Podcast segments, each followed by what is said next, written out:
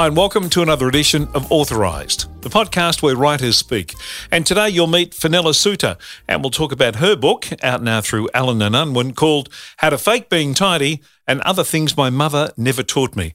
Fenella is well known as a columnist and contributor for The Good Weekend, also for uh, the Sydney Morning Herald, The Age, and many other publications. And uh, some of the stuff that's in this book has been published before, uh, but uh, is now collated and put together in what is a really entertaining and fun read. I think you'll really enjoy it. I think you'll enjoy hearing uh, talk about putting it all together too.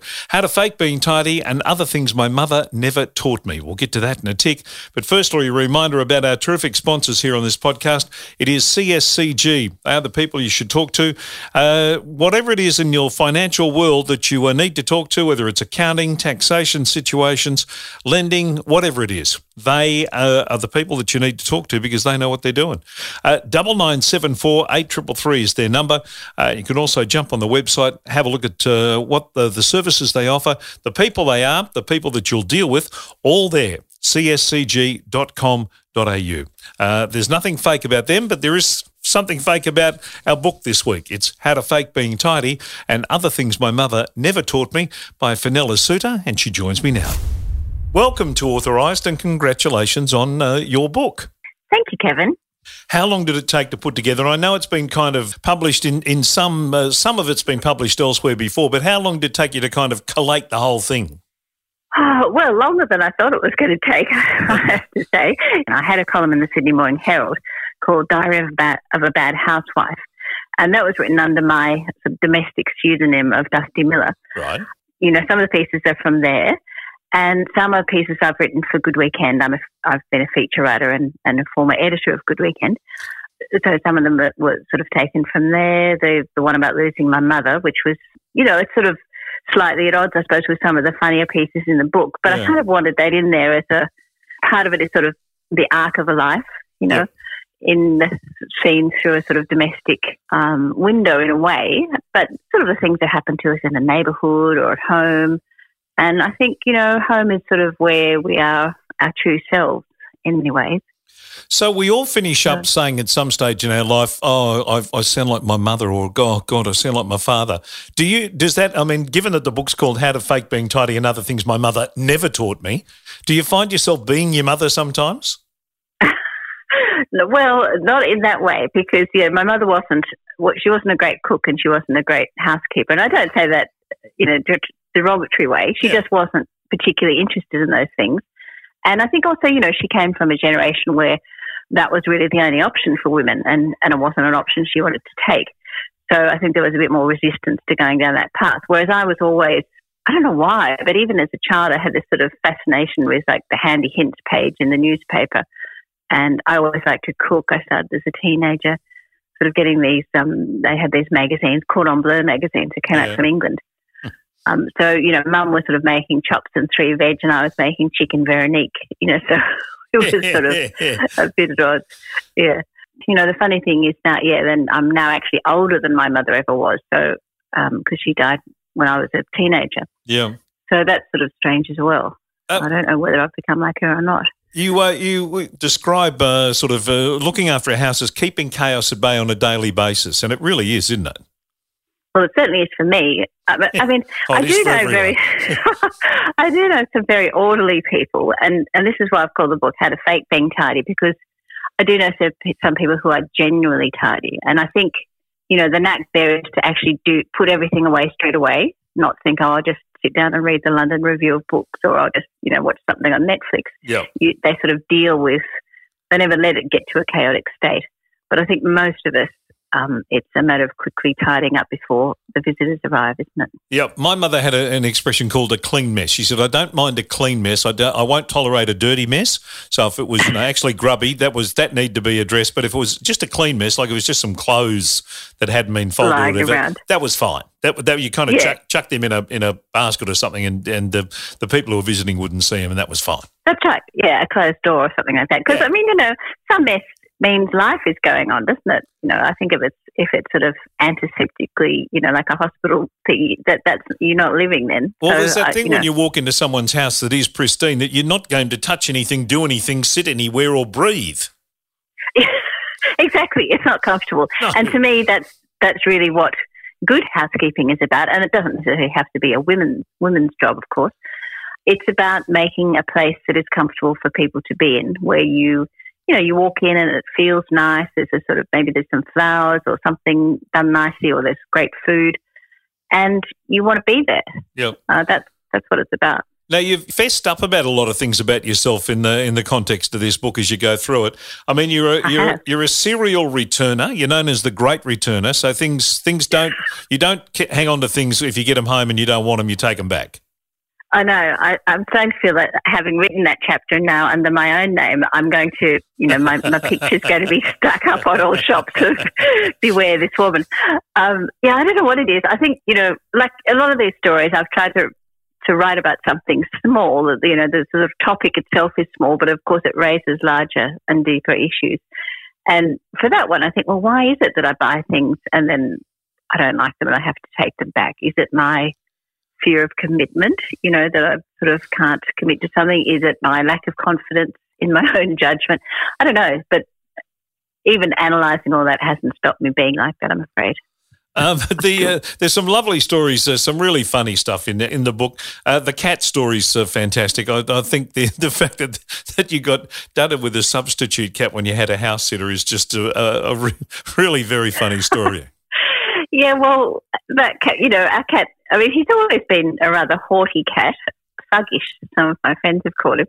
But um, he, yeah, we were away. Usually we had a sort of regular friend who used to come and house sit, but we couldn't get it this time. And we were only away for three weeks, but we got a house sitter through one of those um, house sitting sites. But what I didn't realise was that she wasn't going to be home all day. I just sort of assumed she didn't work for some crazy reason. So, you know, the cat, Nemo, wasn't used to that. He, he's sort of like 24 7 attention. So mm. when we came back, yeah, he just, I saw the neighbour and she said, Oh, yeah, your cat's been coming into our place, you know, he sleeps on the sofa. And then I saw another neighbour and she said, Oh, yeah, yeah, but yeah, that cat, he's lovely. Yeah, he's been. So, you know, I figured out that he had about four households going, Yeah. all looking after him. Yeah. And then he only sort of deigned to come back here for about five minutes every day now. So he's kind of lost to us. There's an expression you use in the book that a lot of people would actually wonder if it still exists, and that's modern etiquette. Yes. Does I it think still there is- I exist?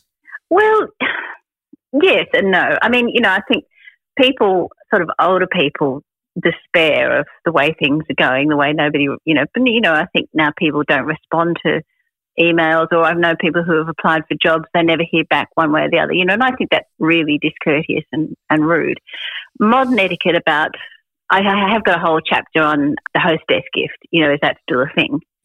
Because you might remember there was a time when people used to take after dinner mints to a, a dinner party or something and think that was a terribly sophisticated gift.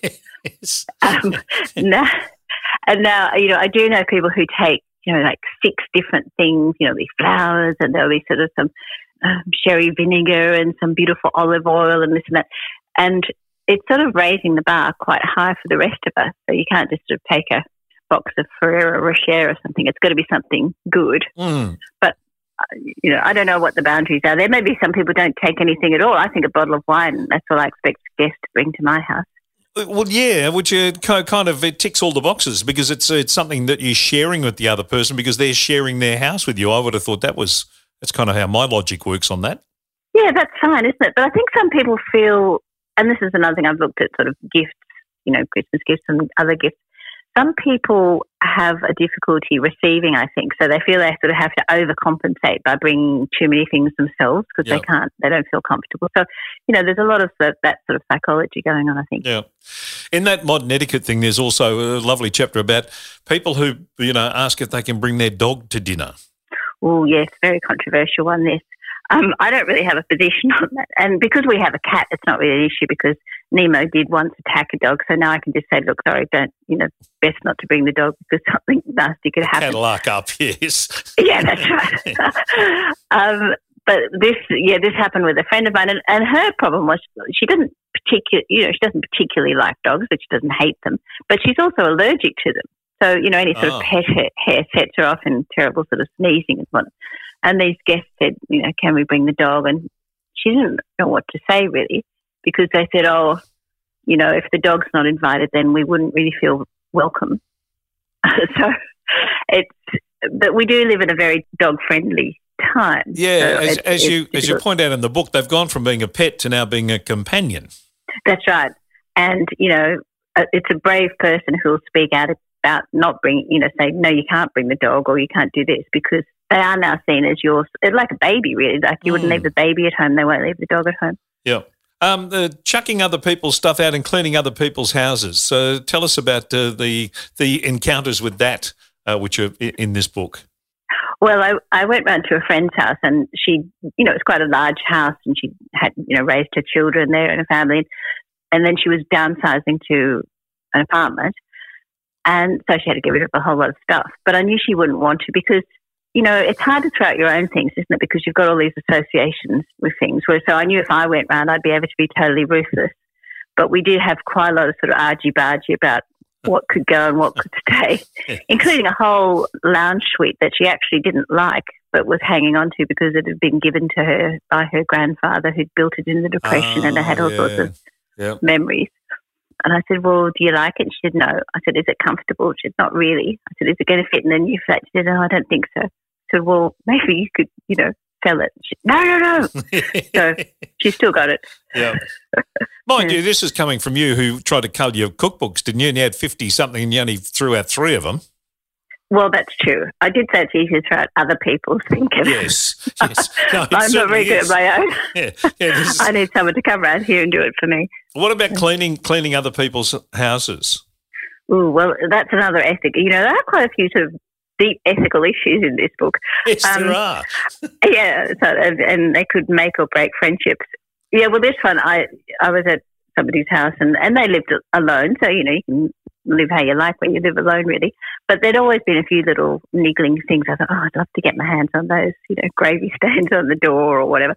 And for some reason, I'm always a lot cleaner and tidier in other people's houses. So I thought, oh, look, it'd be nice for her to come back and the place to be really, you know, gleaming and shiny and lovely. So I started cleaning, but then about halfway through, I just thought, oh, maybe I'm overstepping the mark here. And how do people feel about that? You know, having will will she feel judged? Will she feel I'm sort of sending some kind of message about her being a a, a messy or dirty person, um, or will she just see it as a generous gesture, which is of course what I meant it as? Yes. But fortunately, she didn't even notice. She just thought she'd left it like that. So that was good. The, the, lovely thing about the book for me is that uh, there's so many things in this that I can relate instantly to because I, to certain stages, have become a list maker, or I've decided that I'll, I'll I found, saw this book, you know, highly efficient to clean people, to, and and adopted that. I'll do that, uh, and you've got you've gone through all those processes, and it's it's it's part of the human vernacular, really, isn't it? That we do those things, and we think that's going to change something, and generally, it, in the end, it doesn't. Yeah, I, I think it's some it, it's some sort of need in us or desire at some point, often fleeting, to have control and order and the kind of calm that comes with it. And I think we think, right, we just make a list, then we'll be totally on top of everything, or you know, we'll just make the beds every day, then everything will be fine. And of course, it does help to a degree, um, and I think it does make you feel calmer if things are a little bit orderly. I did try doing the list because I'm not a natural list maker. But the trouble was, then I'd forget where I'd left the list, or I wouldn't look at the list. Didn't really work. Yeah, I must say, there's one one uh, terrific tip uh, in the in the how to make a bed part. The, the ironing of quilts, uh, having them on the bed and just getting an extension cord on the iron and ironing them on the that's a bloody ripping idea. That's a brilliant idea. So, yes, my friend who's, who ran a, a, sort of little hotel told me that, and that's brilliant because you're not resting the thing on the ironing board; it's just there. Yep. And it's all done, and you can also do the top of the sheet as well, and yep. make everything look very hotel-y. It's a great tip. Personally, I think ironing boards are some form of uh, medieval torture thing that they used to use that they've just just left hanging around to, to annoy the hell out of us. One thing you did champion, and I can't understand. Well, you didn't sort of champion it, but you, you described it perfectly the choko, the humble choko. Yes. Gets a mention. Now, you, now, you beautifully remember it as I do, as being the vine that used to cover the outside dunny, and that's what it was really good for. Yeah, much better than eating in my book. But yes. I don't know. I mean, you might be a fan of the choko. No, I know, Kevin. But no, because my mother used to boil them within an inch of their lives, and they didn't taste like anything I'd ever sort of had in my mouth before. No, they're kind of like clag glue, if you remember that. They're like sort of eating paste, aren't they? You know, exactly. the, the texture They've got no flavour. The texture is not very good. But they were a popular pickle thing, I think, because you could sort of bulk out a pickle with them. Yes, a bit of a bit of a dead loss, I think. Yeah, the old I, choko. I'm, I'm not I'm not sad that they've gone to wherever they've gone to. To be honest, so you don't see them much anymore. Uh, the other one that, that I found and uh, I found really fascinating is your uh, your dental experience. Oh yeah, well you, you're right. I am revealing a lot about myself yes, here. you are. well, you know that that happened one morning. I was just looking in the bathroom mirror, and that's fine. But usually I don't have my reading glasses on, but I did this day and suddenly my teeth, I thought, oh my God, look, that chip's still there and this one's graying and, you know, these ones are sort of at an angle and so on. Now, because there's all these cosmetic dentistry things and they advertise everywhere, you know, the beautiful smile, the sporty smile, so on. So just as a sort of investigation, really, I went to a few of them. But the first one, he looked around everything and, you know, did this sort of horror show examination of all my teeth. And then he came back with sort of about three pages of things that he thought should be done. And I said, oh, yeah, okay. And I said, well, how much would all that be? He said, mm, let me see. Um, $29,570. Choo. I thought, no, I don't think so. No. But, you know, people are having quite drastic treatments on their teeth. Know, like people with quite good teeth are having them all veneered or something. So anyway, I just got the chip fixed and a few other little things and it's fine. Yep. You know, we can obsess about these things. Yeah, absolutely. Hey, one of the most important parts of any person's house and one that is of great mystery and uh, and sometimes the uh, the unknown uh, lurks in there somewhere is the pantry. Oh, yes. Are you an ordered pantry person? Uh, at times, yes, but then then when we do a pantry clean out, which you know, COVID gave us everybody the opportunity to find all sorts of things in their life they hadn't done for a long time that they should do. We cleaned ours out, and I found stuff in there. I went, oh, this is ridiculous. A that I bought it, and B that I why is it still in here with a use by date of two thousand and five. exactly, and there's always at least like twenty cans of tin tomatoes. I find that's a thing that you either have none of or you have way too many of. Yeah, well, I love cleaning out the pantry because you know, it, it, like all these cleaning jobs, and this is what I say too, that you know they are they can be very pleasurable. Sort of reordering something, or especially if you're messy to start with, because then the difference is so great that you know the pleasure is all that much greater. I do know people who cook the same kind of food, you know, the same style of food, and their pantries are quite orderly, whereas mine will have sort of like a jar of date molasses, which I've taken a teaspoon of you know, and it's like 500 mils of date molasses, yeah. things like that. So because I do a lot of different cuisines, so my pantry is a bit chaotic. In fact, I could do with a clean right now. My my wife bakes, so there's sort of three shelves on the in the pantry that have got all the baking stuff in, and that's like for me that just looks like a mad woman's breakfast. Whereas the, the bit down the bit down the bottom where I put the cans of whatever, it looks like you know someone who's got their actually got their act together. Well, it depends a bit on the room you've got too. Like my pantry is quite small, so everything's sort of jumbled and half it's in the dark. It was very badly designed, I now realise. But yeah, I'd love to have one of those walk-in pantries like oh, Nigella yeah. Lawson has. That'd be great. I'd love one of those Everything too. Everything labelled. Yeah. So when you finish the book, when you sit down, you've launched it now, and it's it's out and about. So where do you where do you think you sit in in the scheme of things? Are you a domestic goddess? Are you a domestic icon, or are you a work in progress? I'd say I'm a work in progress on, the, on most of the domestic front. I am a very good cook. I, I, I don't. I say that without false modesty because other people have attested to it. So I'm pretty good on the cooking front. But I'm still, and this is what I set out to do, I suppose, with the book.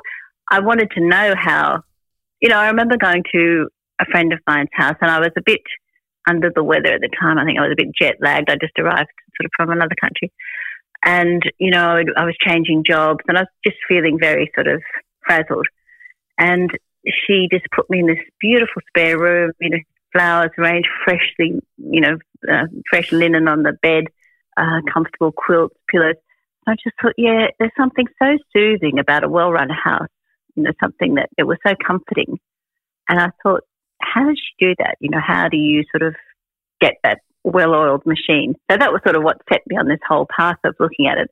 Yeah. then along the way, I also sort of brought in a whole lot of little household dramas and neighbourhood adventures and things that happen to me at home. No, it's a, it's a really beautifully put together. How's your wisteria? I've had to plant a new one because I accidentally murdered the old one. Right. Although I do, I do see it, it is sending up suckers, you know, which is the worst of everything because the whole tree died, but now I've got all these annoying little suckers pop- popping up everywhere. But I mean, I say I murdered it. That's because that's what my husband's theory is. Yes. Um, but it, it may have died of natural causes, Kevin. It's quite possible. Uh, Detective Superintendent uh, Suter has said that uh, you definitely you uh, do- weren't you were you spraying the um, like the, the pathway around it, and that's that's what uh, I was, of- uh, yeah. I had a very bad case of mole, and it was sort of on the paving, and it was quite slippery and everything. So I did use something, a chemical. Um, I'm ashamed to admit that may have been the cause, but it could have just been root rot as well. Yes. In my defence, yes, no, fair enough. Is there a is there a follow up already in your head, sort of planning for this one, or is, is this is this your done? I think I think this is done. Although you know, news stories do occur to me because little things keep you know little things happen to you and or little issues come up and you think, oh yeah, that's right about that. So I may you know I may do some more because they're fun to do and people seem to enjoy them. Yep. I wouldn't mind doing a, a, a biography or something like that if I can find the right subject. So that may be my next thing. Maybe Martha Stewart. Uh, One of my favourite lines in the book is you describing Martha Stewart as a gift to the prison laundry. I, I found that hysterically funny. Yeah, well, that was in my How to Fold a Towel one. Yeah, well, she must have been, wouldn't she? She'd just go in there. She'd have all these talents. I mean, I do think it was a bit unfair that she got jailed, to be honest, but Yeah. Because all these other people get away with far worse crimes than Martha Stewart Yeah. seems to have been guilty of. Absolutely. But yes, I thought, what a, you know, they probably had her in the prison kitchen whipping up a few muffins and doing things. You would have thought so. Uh, look, it's, it's, a, it's a lovely read. It's a, it, it puts a smile on your face and makes you think about a lot of things, uh, like the Chokos made me remember them on, on the outside dunny. The really, really nicely put together book. Well done. Congratulations. It's a great read. Thank you so much, Kevin. Well, thanks to Fenella. It is a fun book. It's uh, got some great tips in it, as you heard, a terrific tip there just at the end. Uh, it's out through Allen and Unwin now. How to fake being tidy and other things my mother never taught me. Uh, we've got uh, more coming up on the Authorised podcast. Hope you can join me for the next edition. And of course, thanks to our great friends at CSCG. You'll get total peace of mind when you deal with CSCG because they know what they're talking about. They've seen uh, the pitfalls, they know uh, the advantages, they know the disadvantages, they know the playing field 100%. So give them a call, 03 double nine seven four eight triple three. Or of course, uh, if you uh, uh, can't uh, jump on and have a chat with them, jump on the website and have a look. cscg.com.au. Whether it's accounting, taxation situations, whatever it is, they're the people to talk to. 03 9974 8333. Until the next time uh, I talk to you on the Authorised Podcast, go out and read another book. Good fun books. Talk to you soon.